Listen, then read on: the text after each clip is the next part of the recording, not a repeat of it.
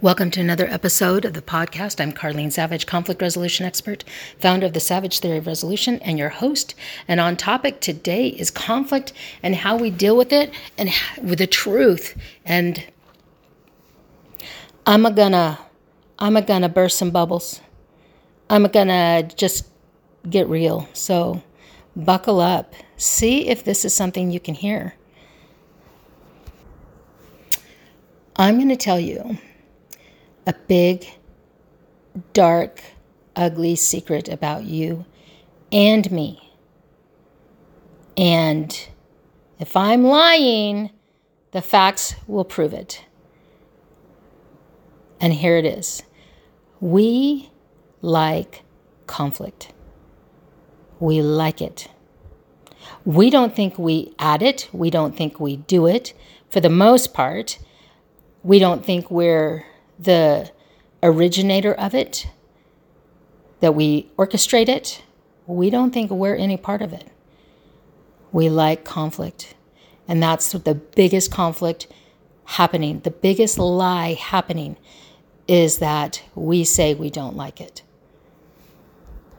So, just what do you mean, Carlene? What are you talking about? What is all this gibberish? What is your bagpipe saying this stuff about us for? What does that mean? It means the reason why there's so much conflict happening is because we think it's somebody else causing it. And it's really us. Do you want proof? I have a wonderful friend. I've known her for 20 more than 20 years. And she is an editor. An editor, she was an editor for a very large organization, one of the nationals, and she said to me, We would love to cover some wonderful feel good stories, but we don't get readers when we do that. That is straight out of the horse's mouth. We don't get readers when we publish feel good stories. And I didn't get it just from her. I got it from a female anchor I got it from a male anchor. I heard this from an executive, the general manager of a station. We lose audience when we do feel good stories. That is the truth. And that is national, worldwide. People thrive on conflict. And in the industry, the media industry, they call it death and destruction. We covered death and destruction. Death and destruction sells. Quote from the media people that you guys don't like. Death and destruction sells. They actually sit there and go, How much death and destruction? Ah, that's a big, juicy story. Do you know when there's a tragedy, like somebody uh, dies because they ran off the side of the road and into a river? Do you know that the media wants to talk to that family ASAP?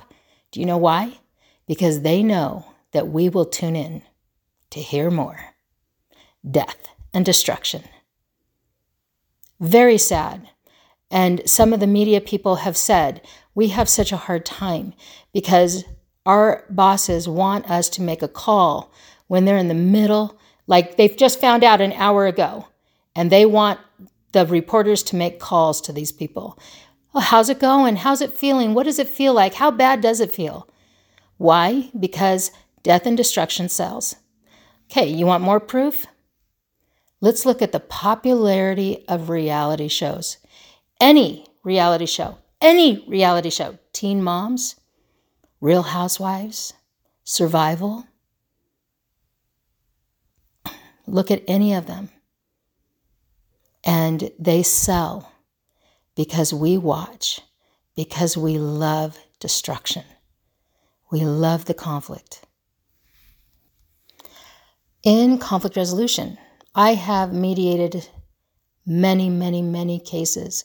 I have worked with families, with child custody, with marriages.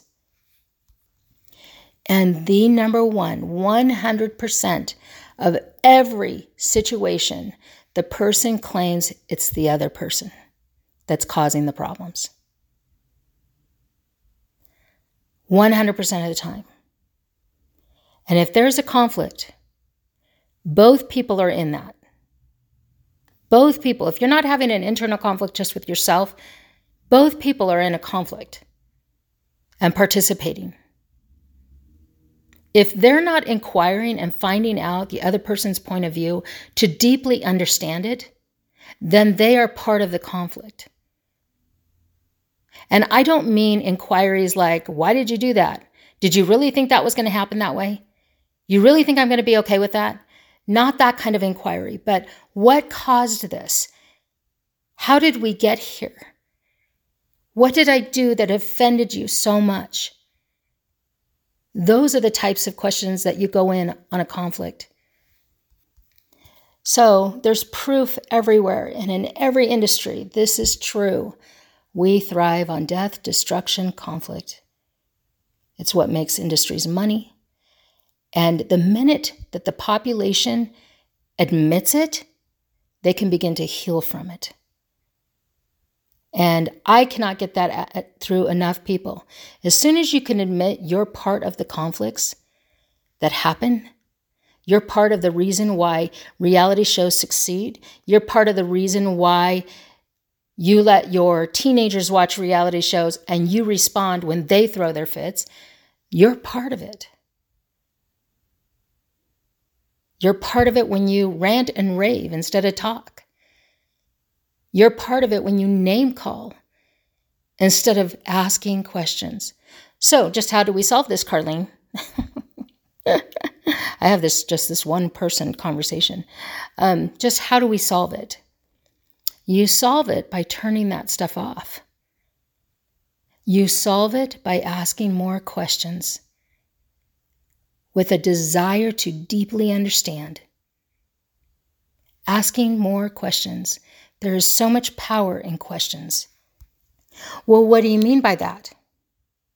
Okay, well, let me give you a couple suggestions. We have this hot topic of Brene Brown, Joe Rogan, the music, some of the musicians of um, music, and Spotify. And my question to you is Are you gutsy enough are you gritty enough to answer this question? Do you have the guts and the stomach to answer this question? And here it is.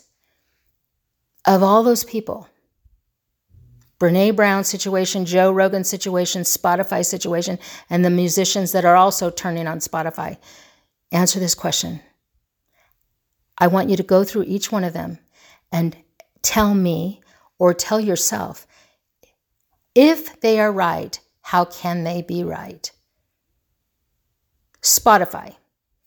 If Spotify is right to take somebody off the air because of inaccurate information or to leave somebody on the air with inaccurate information or someplace in between. If they are right to, to take that action, how can they be right? In what ways? So, if I'm going to sit back and I'm going to look at Spotify and I'm going to go, okay, they let people be published on their on their podcasts. Hmm. How can they be right?